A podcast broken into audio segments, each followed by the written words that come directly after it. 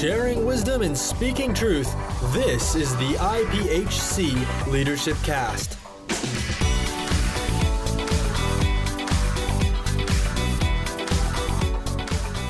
Hello and welcome to this episode of the IPHC Leadership Cast. My name is Garrett Magby, and today I am sitting with Tim Salley, who is the Regional Director of the Pacific and uh, based out of Singapore. So, Tim, how are you doing today? I'm great, Gary. How are you today? I'm doing great myself. Right. Thank you very much. Uh, I'm glad to have you on the program. I'm really uh, appreciative of you sitting down to talk with us today. And uh, got a couple different things we want to cover, but first, give our listeners just a little background on you, uh, maybe how the Lord called you into uh, ministry, and then we'll we'll talk more about the ministry that you're uh, you're involved in and uh, some of the things that are going on, uh, even in the the Asian circle, which we'll talk about here pretty soon too. Well, without uh, I have to include my wife because it's just not me. My wife Elizabeth yeah. and I, we are in this as a team, as a partnership and we've been married for 27 years, almost 28. And before we had children, we, we spent one year in Czechoslovakia oh, wow. in the early 1990s, and we were there right after the Berlin Wall collapsed. Okay. We were there teaching English in high schools and in, in uh, uh, elementary schools, and also um, working with a local Pentecostal church. So that was our first experience on the mission field. And then we went back to America, had some children, and then the Lord put in our heart to go back in the mission field. And in 1999, we, we became full time missionaries with uh, World Missions. Mm-hmm. And we moved to South Africa. We lived there for two years. And from there, we moved to Australia and we lived there for four years. And since 2004, we've been living in Singapore with a, uh, with, as regional directors first at, for Southeast Asia, and with the recent uh, restructuring our title is now Regional Director for Pacific, but our heart still is in the in what we call the Asian Circle. Okay, Asian Circle. Now, explain explain kind of what that includes or okay. what that embodies. Well, it's a term. It's about Asia. Yeah. Um, the Asian Circle encompasses all the countries of Asia, okay. and if we look at the total population of these countries, we see that it's about 65% of the world's population. And, um, and we, when we speak of missions and the Great Commission, fulfilling the Great Commission, we see that about 70% of the world's unreached people groups live inside this Asian circle. So we, we, we have always had a heart for this for many years, and we're going to continue to see, uh, to work in this area because we believe it's the final frontier for the Great Commission. Uh, Jesus said the gospel of the kingdom will be preached as a testimony to all nations and then the end will come. So we honestly believe that the church needs to really pay more attention and to focus more of its time and resources and, and personnel inside this Asian circle. Absolutely. Well, and and and, uh, and you mentioned earlier when we were talking before the podcast that the uh, and you, I think you said it just now too that that sixty eight percent of the uh, world's population. Is that correct? In the in the sixty-five to seventy percent range. Yes. Sixty-five is within this Asian circle. Correct. Massive number of, yes. of people. Massive number of people. Correct. And uh, a huge number of the unreached people groups. Correct. Uh, let me ask you uh, what kinds of things are you all involved in or doing or, or setting up that are helping to uh, push forward in that that mandate to reach these these people groups because it's a, a huge number of people to, to start with and of course I know it takes uh, workers and that, and that sort of thing but tell me a little bit about the, the ministry process uh, going on there. We believe in equipping the national people of their own country. They are the best prepared, the best able to reach their own people because they know the language, they know the culture. So we're kind of we've been transitioning in our philosophy about what does the Western missionary do in these places, and we believe it is to partner side by side with our national churches, especially in training and equipping and raising up new leaders to be able to release into the harvest fields in their own countries. And so the Lord has given us um, a strategy, the School of Ministry strategy, to uh, into different countries in the Asian circle so far. So far, we've been able to uh, start these schools in six different nations. And our schools of ministry are in, in partnership with our South Carolina Conference School of Ministry, which is led by Reverend Dean Morgan, as well as with Advantage College, mm-hmm. Pastor, uh, I'm sorry, President Bill Terry. And so since 2007, the Lord has helped us to start 26 different schools of ministry in these different nations inside the Asian circle. and we have seen over 530 graduates. So this is a these this School of Ministry program is the same program that is used in the South Carolina Conference to raise and equip ministers. It's, it's also very similar to what some of the other conferences do as well. Yeah. It's, it's a ministerial program that, that usually runs anywhere from two to three years. Okay. So we see this as a vital tool to uh, raise up, to equip, and then to release. So many of our graduates are pastoring churches, are missionaries within their own country or in other Asian countries, uh, doing various kinds of ministries and they attribute their time at the school of ministry as something that has given them vision, given them more confidence, so they can go out and, and start ministry that the Lord has put on their heart. Many of our graduates are professionals in other fields. We have doctors, we have lawyers, we have businessmen that have felt a call to, to step up to that next level where they can do ministry, but they've needed this equipping mm-hmm. to do that. So it's been a great blessing for the work that we have in the Asian circle. That's amazing, and that you know that reminds me of, of kind of the same. Uh, really, if you think about it, it's kind of the same structure as as uh, the disciples had when they were they were doing the initial push and trying to spread the gospel after uh, after the resurrection and whatnot. Uh, this idea of, of, of training up younger uh, younger people to help take the gospel into all these different areas, but then uh, on top of that, because you're training people in their own area. They already know their culture, they already know the language, they already know um, a lot of what it would take to, to reach their fellow community uh, members. Uh, but now you're you're integrating them in and growing within that that that circle within the Asian countries.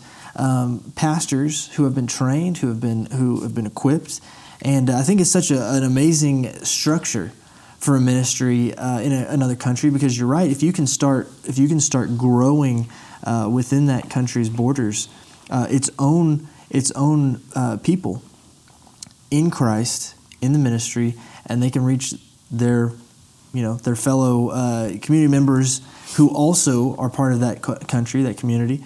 Uh, then the, the growth can just be exponential. And, and you said it's the same training program that happens like in the um, the conferences here in the states.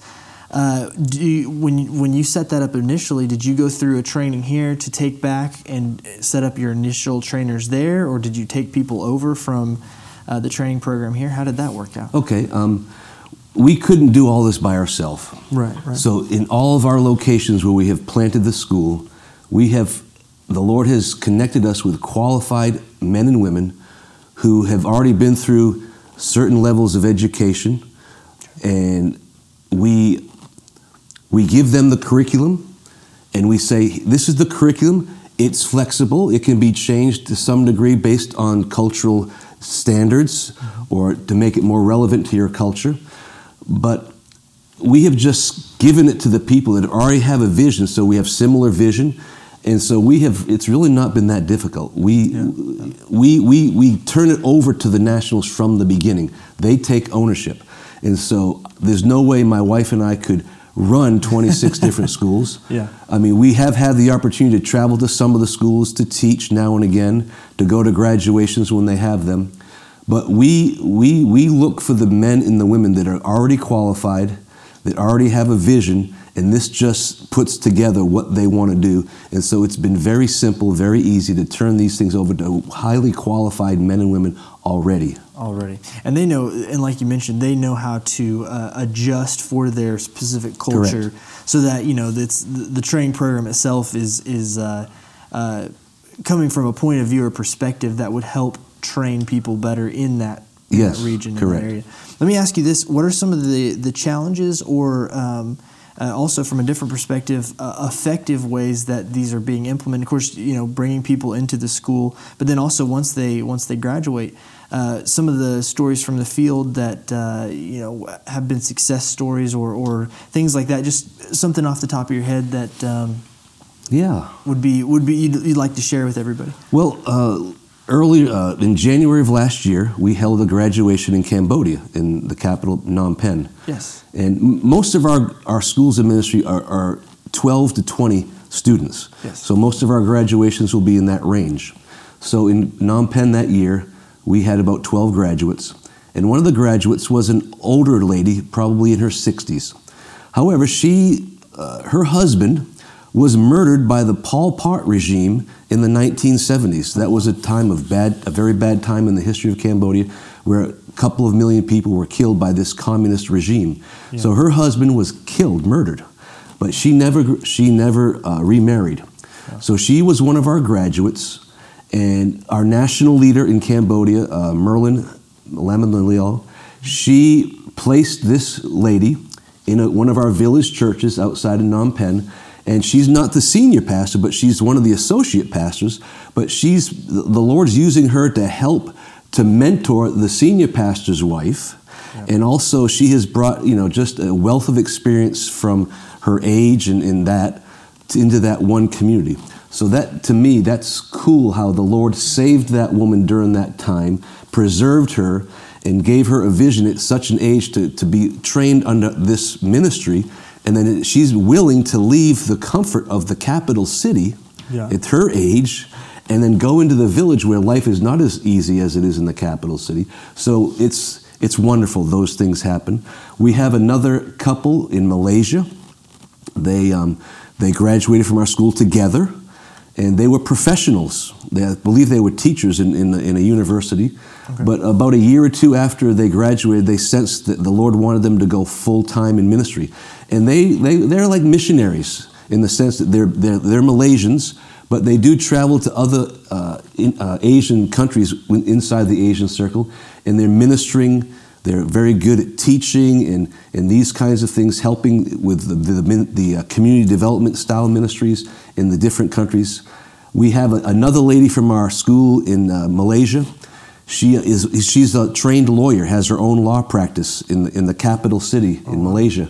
And she started within one year of graduating. This was just last year. She started what she calls the School of the School of Theology for Children. And so basically, it's a Sunday school, but it's very, very, uh, a very good curriculum. But she holds it on a Saturday, and it's for children ages 7 to 15. So it's a very systematic Bible training program for children. And when she started this last year, she had about 40 students to begin with, and some of them were Hindu children. And the parents of these children knew that this was a Christian Bible uh, training program, and they still sent their Hindu children to this training program that is being operated, was started and operated and run by one of our school of ministry graduates.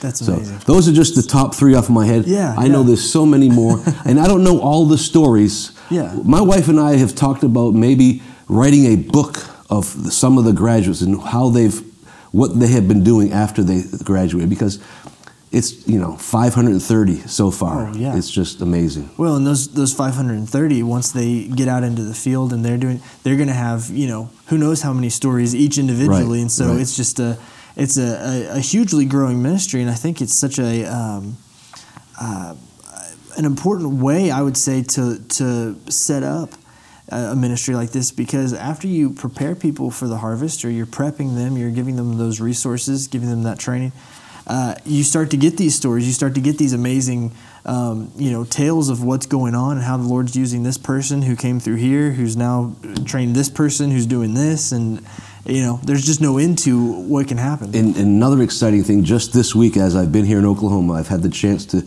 to discuss with uh, the president of Advantage College, Bill Terry.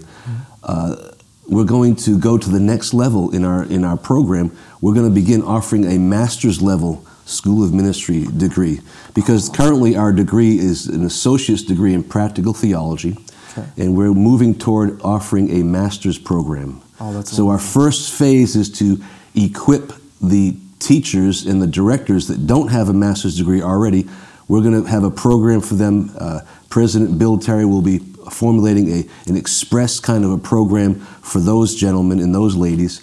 And then at that point, then we can uh, begin to formulate the plan for the actual uh, master's program in, in, many of the different locations. So we're excited about that because some people want to go to another level. Yeah. Not not everybody does, but we want to be able to offer that for those that do want to go to that level. Absolutely, absolutely. Well, and and uh, it's exciting that that some of these things are in the works now because you know people can uh, go through the, the initial program that's set up. uh, come out on the other end. And then if they feel called to go to that next level, do that. And that's just going to give them even more resources, more uh, uh, training in this work that they're doing. Correct. Let me ask you this because uh, we're running out of time, but I want to give you an opportunity. Is there any final thoughts or um, things that the Lord has put on your heart you want to share with the listeners of the, uh, of the Leadership Cast? We need prayer for Asia. Asia is the home of the world's majority of the world's Muslims, the majority of the world's Buddhists, the majority of the world's Hindus. As I mentioned earlier, over 70% of the world's unreached people groups live in the Asian circle, and 65% of the world's total population lives there. And this is what I didn't mention earlier. If you take all of the funding of the church worldwide yeah. from every country, and you, and you look at how much of that is spent inside the Asian circle, it's less than 1%. Wow. So we need the church worldwide, the church in the, in the West, the church in the East, the church in the South, the church in the North, all around the world to begin to focus more attention, more prayer, more financial resources, more personnel resources in this part of the world that we call the Asian Circle. Because I believe that Jesus said, This gospel of the kingdom shall be preached as a witness to all the nations and then the end will come. So we're looking at this is the place, this Asian circle is the place where we really need to focus our attention so that we can see the fulfillment of the Great Commission. Absolutely. Tim, thank you so much for sitting down and talking with us today. And uh, really, really awesome to hear your heart and the ministry that God's got going on uh, through you in, of course, the, the Pacific region, Asian, Asian Circle, and uh, through the School of Ministry. And uh, just want to say thank you for uh, for taking this opportunity to, to to have you on the program. Thank you, my friend. God bless you. God bless you. Thank you for listening to this edition of the IPHC Leadership Cast. For more information on the Leadership Cast and other church related resources, please visit www.ipHC.org.